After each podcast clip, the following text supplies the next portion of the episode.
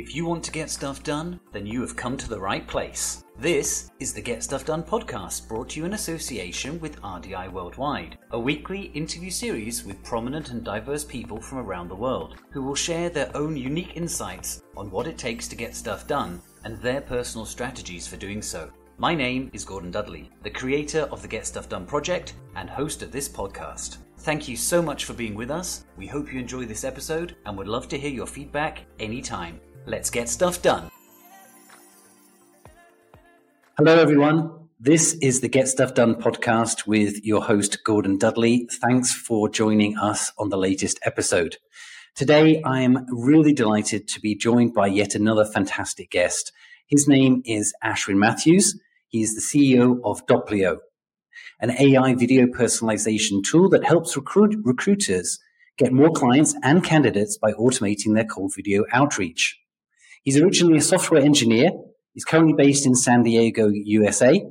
And he went from hacking drones at a startup to running a health recruiting firm, which is when we met a couple of years ago. He's gone on a fantastic journey through to selling that and now starting up another company.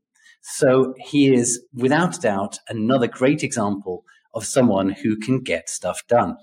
Ashwin, thank you for coming on the podcast. Oh, thanks for having me. So we met uh, now a couple of years ago on a, a, program for recruitment agency owners. Myself with RDI and yourself with not Dopplio, but but another company. Uh, give us the the background on on on what happened has happened since then. Yeah. So since that program, I think we continued growing. It was Emma Recruiting, the telehealth recruiting firm we started during lockdown. And we, the original plan was I was building Emma Recruiting with my wife, Emma, who was, had a recruiting background. And the original plan was to build it for her to kind of run, and that was going to be her business. But then once we had our first son, you know, priorities kind of changed. And so I started looking for you know some kind of exit opportunity. And we ended up finding the right one. So we went through the whole m&a process um, ended up transitioning it to new owners you know so kept the company intact which was really great. And then i moved on to a tech firm which kind of suits the type of skills and uh, operations i tend to feel more comfortable with and so let me get this right. You you you started a company. You actually did not have any intention to to exit it or to sell it, but your circumstances changed, and within an incredibly uh, short space of time, you were able to successfully sell it and that has now given you the basically the, the, the chance to go on to an entirely new project and, and do something uh, in in another whole uh, company structure of of what you've now since started. Exactly. Yeah. Fantastic. I mean, uh, like uh, I, I, have known you for a while, and and I've told a couple of people um, about your your kind of headline profile, and uh, they are really excited to be able to see this podcast um, and and hear your story um, because of, of, what I've told them just in that very short uh, short kind of intro. So, um, you know, tell me a little bit about what it takes to to do that. Uh, a lot of people wouldn't have the courage to enter into what many people think is kind of risky, whilst entering parenthood at the same time. So, so tell me, tell me about that. Yeah. So it was funny when we started the company. We I think it was August 2021. Um, me and my wife basically going at it. We came off with a really strong start purely because we were entering entering a very hot market. Uh, telehealth, you know, just post COVID lockdown, um, all that people could do was telehealth. Mental health issues were skyrocketing because of the lockdowns. So it was kind of an explosive area. Hmm. And throughout that growth, things were going well. And then, you know, Emma got pregnant, which was our intention.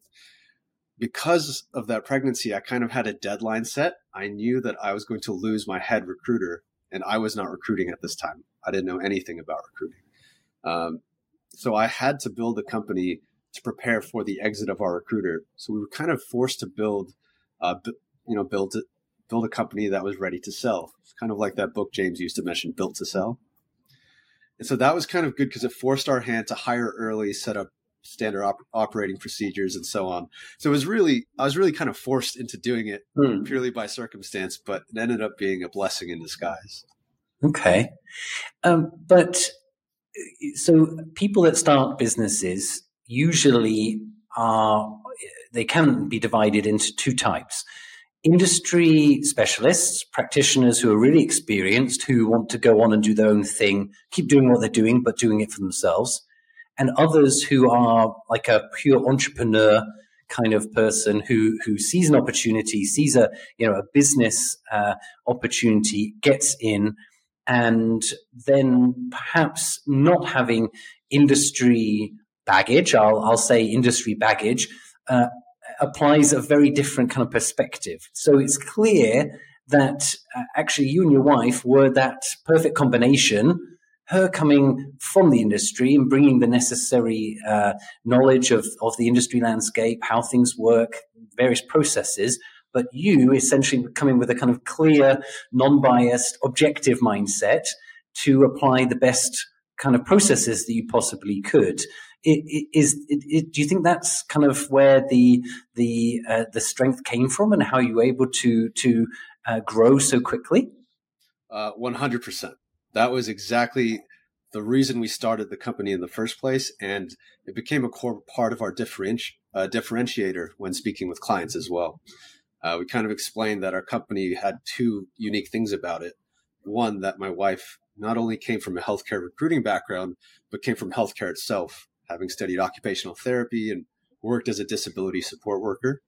And then me coming from the tech side, especially because our primary clientele were uh, telehealth startups because of all the VC funding that started flooding into the space circa 2020. Okay. Yeah. And and your market uh, location is the US. Any any international operations? I think we may have searched for one or two positions in Canada, but we basically stuck to the US just because we kind of knew those laws and regulations, and mm-hmm. it's such a big market on its own. So I asked that as a, as a leading question. Do you think that uh, your growth was only really possible in a market as as well developed and uh, and large as the US. I mean, I, you know, I'm sitting here in South Korea, in Seoul. Um, it's you know, essentially a country which has one uh, major city that, that dominates, and it, you know, you, it's not like there are regions within Korea. We we have a concentration of um, all the commercial and, and industry, um, you know, operations headquarters are all in one city, that is Seoul.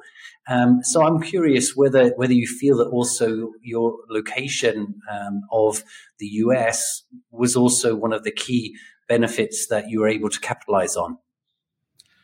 We have wondered this many times as well. Uh, I feel like it is because it seemed like there was never any shortage of companies to reach out to. You know, every single day we were seeing new ones that we'd never heard of pop up. But then, wow yeah, it was just, I really started to appreciate the reason so many businesses come to America to then try and grow to that next stage. But then I hear so many stories of, you know, recruiters that have a lot of success in a very specific geographical niche as well, like, you know, like James in the Northeast of England and so on. So I'm not sure if that's because I didn't know where to look or if maybe the nature of our beast was because it was telehealth all of the U.S. was kind of open to us, but mm. it it certainly felt that way to us. That that was a key component of our growth. Yeah, I mean, eh, of course, uh, when setting up a business, timing is critical. Uh, positioning is critical, and you know, service scope and value proposition are all absolutely critical. So it seems that uh, you were able to to nail all of those uh, in in one. And I also think about when you talked about having a kind of imposed deadline. Um, that's very similar to to my transition out of uh, working in large corporate. I, I took a, a period of leave, um, which was after our first child was born and before our second. And I then had a, a very clear deadline. I had 150 days of this leave period um, to really decide whether uh, RDI was was a viable opportunity or not, and and and so I was very much aware of that pressure. That that made me definitely act differently than if I was you know, with no real deadline, no real pressure, and and you know, thinking about oh, I could I could look at this in terms of months and quarters and and all of a sudden years, um, without a real pressure. And I think again, it was it was the the pandemic that brought us together, right? It was it was a for me uh, that was a, a professional development program that I went on out of extreme pressure that the pandemic had created in that first half of 2020. Um, I, I, would definitely not like to go back there again uh, because it was it was really um, you know incredibly close to um, to us and not being able to continue. But then, um, you know, it's almost in a sense in the darkest hour. I saw the light. Um, I, you know, I, I, realized that I had been, um, you know, in this this kind of consulting field for already at that point uh, over three years.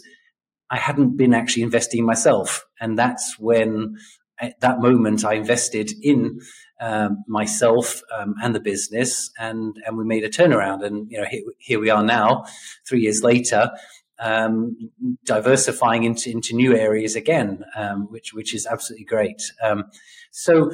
You know, you're clearly somebody who knows what it takes to get stuff done, and, and that's what we try to home in on, on on this podcast is people who are good at doing that. Can you share some of your kind of like personal techniques or strategies, methods that you uh, use to to get stuff done in your daily life? Yeah. So I was watching some of the old uh, episodes of Get Stuff Done and trying to see, you know, think about what my unique method is. I mm-hmm. think there's, I think you kind of divide it into two areas. There's strategic okay. and then uh, tactical. Uh, strategically, I think the only unique thing I do is I place a lot of value on the amount of energy a task takes. So, okay. Uh, I'm not sure if you know this, but I'm doing most of this company by myself. Um, I didn't raise any outside funding. It's bootstrapped from our company sale of Emma Recruiting. So I'm doing most of the coding myself. So because of that, it's very easy to get burned out. So what I do is I have tasks that are just as high value, but in different domains. Say one is engineering, one is marketing. And when I get tired of one, often what I used to do is I'd take a break but I wouldn't just mm-hmm. do nothing. I would do some other task, right? I'd like maybe play video games or uh, go on a run, play a sport. And so I've kind of found a way to then switch gears into a different task that's still in the business, kind of moving for, moving us forward. And I sort of okay. call it like mental uh, crop. What do they call that? Crop circulation, crop rotation. That's right. Uh, okay. yeah, they'll grow different. Yeah, season by season. Yeah. And that's kind of how I view that. That was one thing okay. that I do. Uh, mental crop rotation. Okay. Mental crop rotation. Exactly. I love it. I love it. And so, are you talking about even within the space of a day? I mean, when you're breaking down a, a working period, you're, you're, doing that as well. Exactly. Um, I I tend not to have real strict schedules with like time time time box stuff. I know it works really well for some people, but for me, it just doesn't. So what I'll do is I'll just focus on my task and try and get it done. And if I'm having trouble concentrating because I've been at it too long, I will obviously take a break, go outside for a bit, but then I'll switch to a completely different domain that I still find interesting. Uh, like maybe I want to learn about marketing, so I'll go read the Alex Hormozi book, or uh, you know, watch like a YouTube video that covers the tools that I need to install that I'm kind of excited to learn about. Yeah, I think I think I have to share with uh, with everyone one of my definite takeaways from knowing you is that you are always continuously seeing what the latest best new developing technology and, and tools are I think you you clearly have a thirst to to get uh, you know into that those kind of things, and I think that obviously. Um, you know percolates um, into into your business to be able to develop the the best possible uh, processes. Is that something that just kind of came naturally to you, or, or is that something that you you consciously do? Uh, I am definitely interested in it from a young age. I just find technology very fun, something you can do kind of remotely from anywhere. But I think also I, the job I had when I was hacking drones, um, that was at a local startup here in San Diego. I remember my CEO telling me that one strategy they'd employ is the computer industry is often and the tech industry is often very far ahead of other industries just because of the nature of the progress. You can mm-hmm. build the equivalent of a skyscape skyscraper in software and tear it down and rebuild it completely different in like one day, right? Which you can't do in other industries because of physical limitations. And so they would, he thought there was a lot of value in finding strategies that worked in tech and applying them to other industries. And so once I saw this pattern, I thought that this would be a cool thing to bring to recruiting once we started our recruiting business. So I would look for patterns in both technology and more specifically in information security and cybersecurity, which is like the bleeding edge of the tech industry itself, in my opinion. And so once I saw that, I couldn't unsee it. Yeah.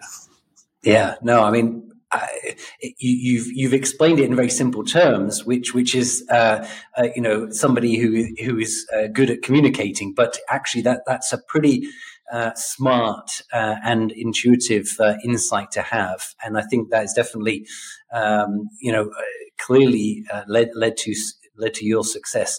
Tell me then. Um, you know, what, where were you at when it came to deciding your latest venture with Dopplio and, and how did you see that um, opportunity? How did, how did that come about? So this actually came about very organically. Um, I had obviously always wanted to try and build a company, a, a, tech company. And this came about because, again, of our kid. Uh, me and Emma, I think around November 2021, when it was just me and her. She was pregnant and getting quite tired of doing looms all day. She was doing spending about two hours, and I'm, I'm sure maybe you know this pain, two hours a day recording mostly the same video because when we sent them to clients, they just loved them so much that we'd get so much new business and meetings booked. But two hours a day, as she was in her first trimester, just got so stressful that she said, Ashwin, I can't do this anymore. Can you figure out some way to get me out of this? So I spent maybe two or three days and just wrote a quick Python script that uh, quick and dirty, but it worked. And that was what ended up being the very first iteration of Dopplio. And we used that internally for a year and sent out thousands of videos. And it just worked so well that when we showed people at uh, the in-person meetups for that recruiting program we did, others started us asking us for it. And that's how Dopplio was born. That is absolutely fantastic. I mean, I mean, I hope in the future you'll write a book about this, um, uh, you know, and how it happened. I mean, I mean, again, you make it sound so simple, um, and you and you you put it in um, such uh, kind of casual terms in in the best possible way. Um, but you know that that you know, um, ninety nine point nine percent of people don't um, see that and then. Uh, act on it, let alone actually make it happen. So what's the origin of the name Dopplio? It was supposed to be. Uh, I was looking to call it Doppel, based off doppelganger, because you're okay. essentially cloning yourself, right? Uh, but as common with many startup names, all the good domains were taken. Doppel.co, Doppel.com. So we slightly modified it to Dopplio. I see. Okay, but it's that's still the the the the kind of the essence of of the of the meaning. Okay, that's that, that's interesting. And so and so now, what what what what kind of stage are you at now? You said that um, you know you had been running the business entirely yourself. Um, what, what what are what are the future plans for for? So right now we uh, have customers. You know, we're focused on marketing and c- customer success at the moment. Um, I think our biggest push right now is to build in some bulk generation features. Uh, currently, users will generate videos one by one, and we want to create a way where they can generate 100 in one go. Uh, that way, you know, just reducing the time needed to be spent on these videos so that people can focus on more of the authentic connection side of recruiting and kind of the more revenue generating activities, just freeing them up from the mundane tasks, basically. Okay. And and how are you planning on doing that going into 2024? Uh, you know, just putting my headphones on and going at it. Uh, it's a lot of engineering work at the moment. I have some okay. subcontractors, but uh, this type of work I like. I almost enjoy doing myself, and it gives me energy. Like I said, it's one of those tasks I can just switch into and uh, build up you know, enthusiasm for the product again. Okay, um, and how about your your personal kind of like work situation? Uh, you know, there, there's many people who were office based prior to the pandemic. Since um, uh, you know went work from home, virtual, and now companies are you know calling them back to be to be office based or at least hybrid. Um, where are you with that, and, and what's your, your personal preference on, on that front?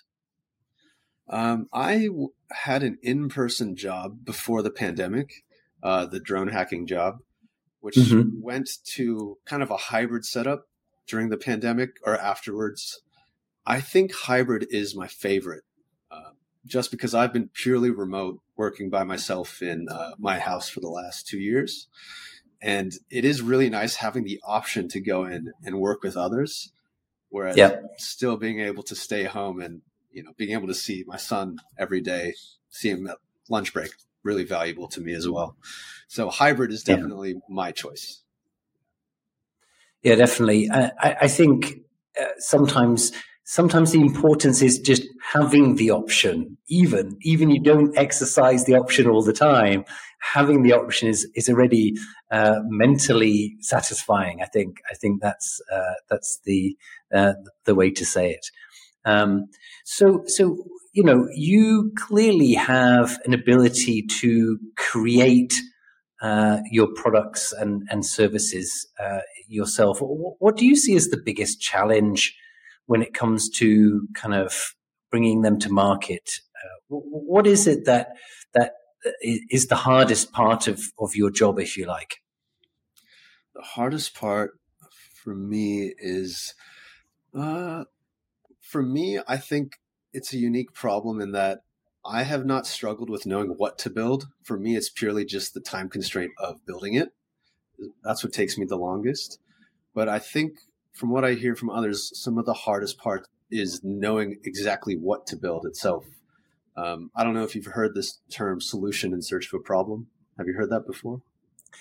Yeah, I can. I, I haven't heard it before, but I, I can totally identify with it. Yeah it, it's very common for us engineers to, uh, and I'm definitely guilty of this, to want to build something first just because we like building things, and we write a solution to a problem that no one really has. And so I think that's something I'm hyper aware of. I'm off, you know, I'm often one to jump quickly to writing code. And so because I'm so cognizant of not having enough time, it's forced me to not make that mistake as much. So for me, my biggest time constraint is just time management not in the sense that I'm managing it badly, but just that there's so much to be done. And because I haven't raised any uh, funds, I don't have a team that I can parallel parallelize things with. Apart mm-hmm. from a couple of contractors that help me out with the AI work and some web design stuff and so on. Mm-hmm. Mm-hmm. And you know, there's there's been a lot of talk in the the media recently about um, the the infiltration of, of AI into recruiting, into into HR. Um, and of course, the headlines that, that always win the day are the, the shock ones, right? The ones that like, you know, the clickbaits, the ones that, that scare people. Um, I think you perhaps more than most people have, you know, a, a better sense of the opportunities that, that AI has for us. Where, where, do you see things right now, specifically with regards to recruitment and recruitment services? I feel like for a long time, you know, the last five, ten years, the we've automated almost every part of recruiting and sales except that one part with human connection. And what I'm starting to see is that the breakthroughs happening every week are facilitating an encroachment on that human connection to where computers can actually start to do more and more of that. Um, definitely not at the place where it can replace it. And, you know, I believe that maybe it never will, but I'm starting to see things like that Air AI call. I don't know if you saw that or heard about that. It was, uh, no, I'm not familiar. Okay. I shared the post. Yeah, you can check it out after, but it's sure. a completely AI generated cold call, which is actually closing a customer live for a sale, albeit a very simple sale. It's getting someone to come into the Tesla showroom for a for a test drive. But okay. nonetheless, it got them something that they didn't have before, and a human didn't have to do it. Yeah, I mean, I mean that's that's that's literally it. Um, that that I think I think it's easy with with with any kind of new technology to just try to like people like to think, you know, how is it going to change the world? Well, nothing changes the world overnight, but with that example that you gave there, there's absolutely uh, some huge, you know, contexts and, and, examples, cases where it c- can make a big difference, you know, just by that one, uh, in that one situation. Um, you know, definitely if people get more comfortable, you know, if, if it's a point where you're not able to recognize, then that comfort is already uh, guaranteed. You know, if you're not able to detect the difference uh, between a real person and an AI generated uh, operator, then then you, you you're not going to have any concerns or, or worries. Um, so you know, I guess that's that's one uh, element of it, and and then uh, with regards to uh, with with HR, you know, a lot of companies they somehow keep recruitment as something that has to be done by people. And maybe it's because uh, you know uh, recruitment falls under HR. HR is human resources, the people department, and and, and so there's somehow a, a, a kind of a hesitancy or, or uh, you know a resistance to that. Do you see that changing, or, or if you don't see it changing, any any ways that you think we could speed up that process to to help the adoption of, of technology into into HR? Uh, I that's a good question. I I do feel like I think if the tool works and people can't tell the difference, I think it will be used. Um, as an end user, I know I personally always get frustrated if I get an AI chatbot and I try and talk to a human as soon as I can. But I guess if it was as realistic as a human to me, I guess I wouldn't mind as long as I was getting the answers I needed. So I guess to answer your question, I think I would think that maybe uh, I'd say like maybe a 60% chance that it does happen and that humans do get removed from that uh, that aspect a little bit. I do think at some higher level roles where it becomes more about network and um, less about qualifications and more about like deep repeated conversations, more headhunting style. I feel like that will never be replaced by AI, but again, I could be completely wrong. Maybe it could blow us all out of the water uh, in 2024. Yeah, I, I, I guess that's that's the uh, the the challenging point is the the, the constant evolution uh, of the technology means that you, have got to kind of uh, stay ahead, and and that's what's great about.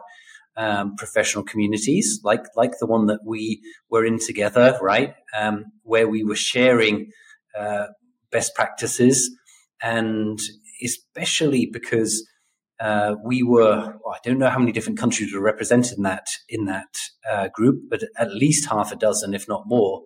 And so it's interesting for me. I mean, I was certainly the only one based in Korea, um, so it is always interesting to hear how things are done in other countries.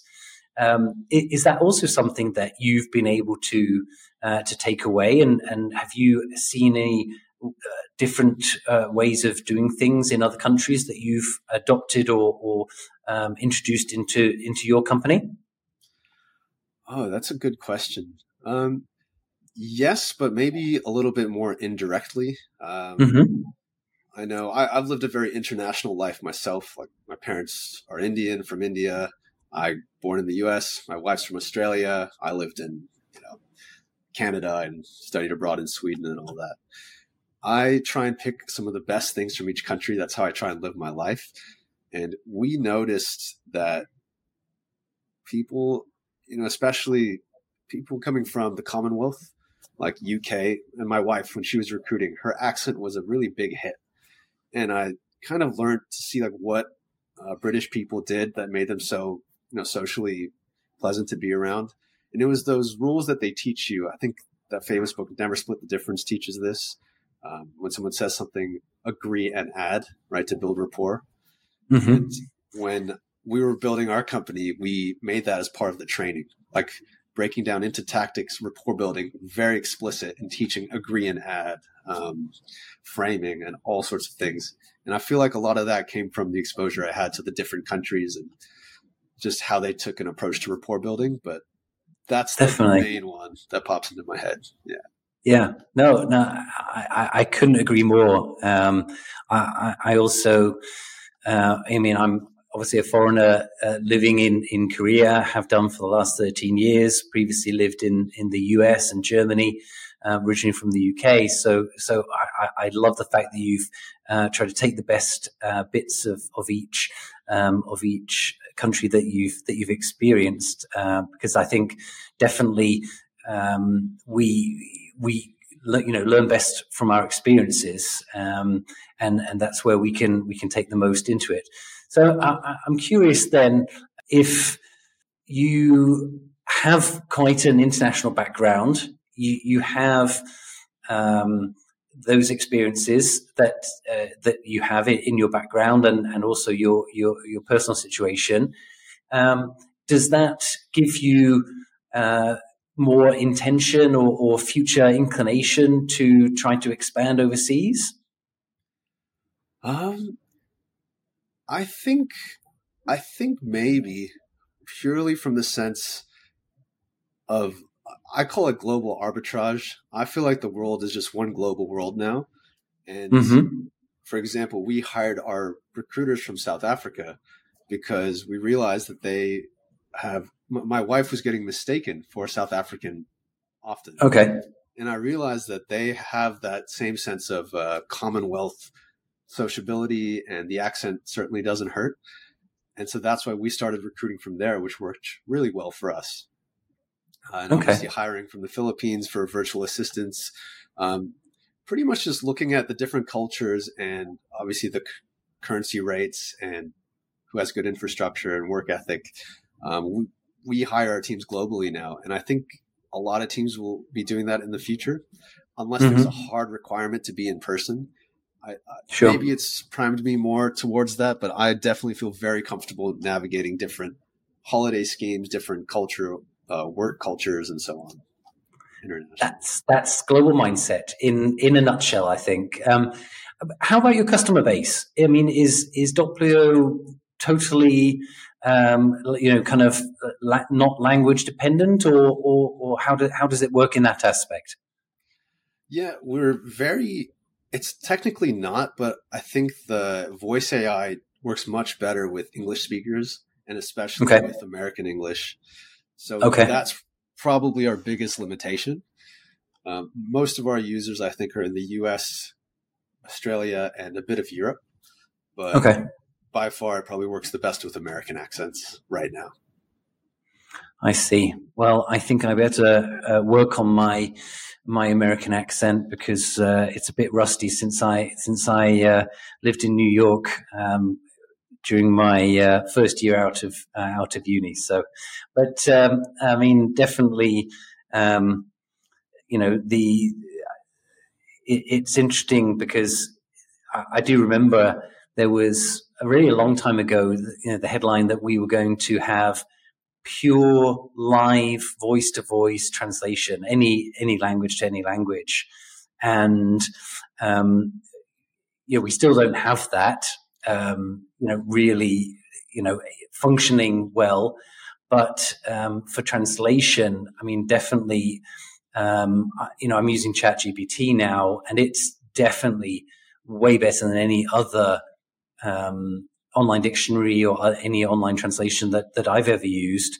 Um, I'll make clear that going Korean to English is definitely um, more accurate than going English to Korean. There's still a lot of contextual based um, uh, grammar and uh, vocabulary that that doesn't um, get translated well. But but Korean into English is is I'm almost making no uh, changes or edits, and it's and it's almost ready for for business use. So that's that's uh, certainly certainly fantastic. Um, wow, so you're using it quite regularly, ChatGPT.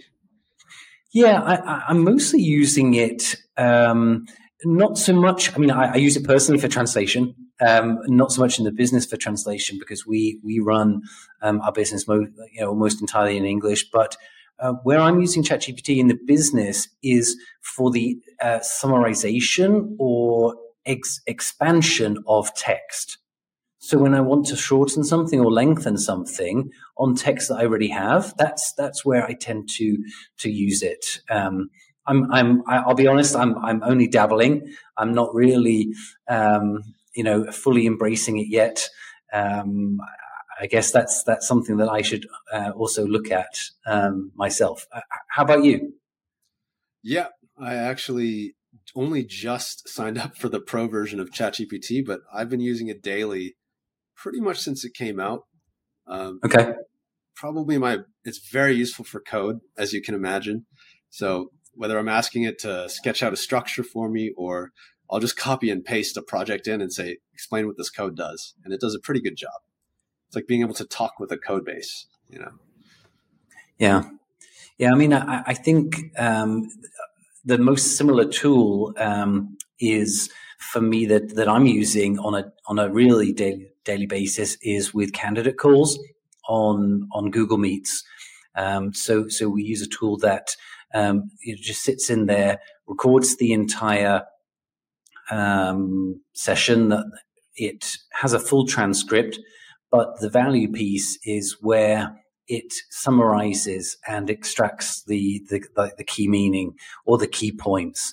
So you know that uh, that summarization part they used to take you know literally extra time after finishing every conversation is now just essentially automated and that's that's huge. Um, of course, you, you need to check and just make sure that it's it's right, but it usually is. Um, so that's you know uh, you know finding these. It's like it's like you know discovering gold. You know, you know, we've been spending so much time doing this, and then just boom, now we're not doing this anymore. Um, I mean, that's that's literally the advancement of, of technology. So, um, Right, uh, Ashwin, we are almost out of time. So um, there's just uh, one one last question I, I, want to ask you, which is um, probably a lot of people who listen to the podcast um, feel they're not uh, brave enough to to go out on their own. They they maybe have aspirations to set up a business, but they maybe feel that they're not old enough or they don't have enough experience or they're not good enough or whatever kind of reasons that, that they can come up with. You've uh, gone and done that, and uh, you're now in a, a second business um, within, uh, you know, a, a post-COVID era, era already a short, a short space of time.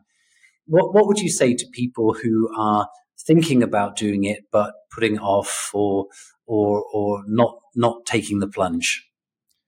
I would say that the one thing that surprised me the most when seeing all the people in James's program, and I've done a, a software based uh, group as well, is that pretty much everyone that stuck with it made it. Uh, pretty much everyone that just kept coming back and doing the work made it. So I would say that it's actually more achievable than I originally thought before I'd ever dabbled in business. Uh, especially if you get yourself some kind of mentorship. Uh, that was probably the biggest thing. But yeah, most people I see that have stuck with it and have done the work have eventually succeeded with it. So I'm hoping that that's us as well. But it was very heartening to see, especially people that came in with no prior knowledge of the industry, such as in James's program, and they were seeing very good results. Like that was very, uh, I guess you could say, reassuring to me coming in because I also had no mm-hmm. background in that sort of thing. Right. Right, right. So, uh, so if if the fundamentals are right, then it's it's much easier to to be successful um, than people think. And I, I, I guess that it, that that it's great to hear because you know people um, will forever put up barriers, and I think a, a, large part of the message that we're trying to put across with the Get Stuff Done podcast is that um, you you you just got to try. You you've got to um, you've got to get started, um, and you won't know until you started whether um, it's it's going to work or not. And and I think people sometimes. Um, you know, the, the, other part of it is that is that life is long, right? Um, you know, there's that there's that fantastic list online which shows uh, all the all you know many famous entrepreneurs over the last hundred years who actually only got started in their 30s, 40s, 50s, and even 60s. Um, you know, I, I was in my 30s when when I when I started uh, my business. Here I am now, uh, seven seven years on, um, still going. So um, yeah. Um, on that note, um, I, I, want to wrap it up. Um, thank you, Ashwin, so much for for being a guest. Thank you for for not uh, making any comments about my Christmas jumper that uh, that I'm wearing today, um, seeing as it is uh, that time of year.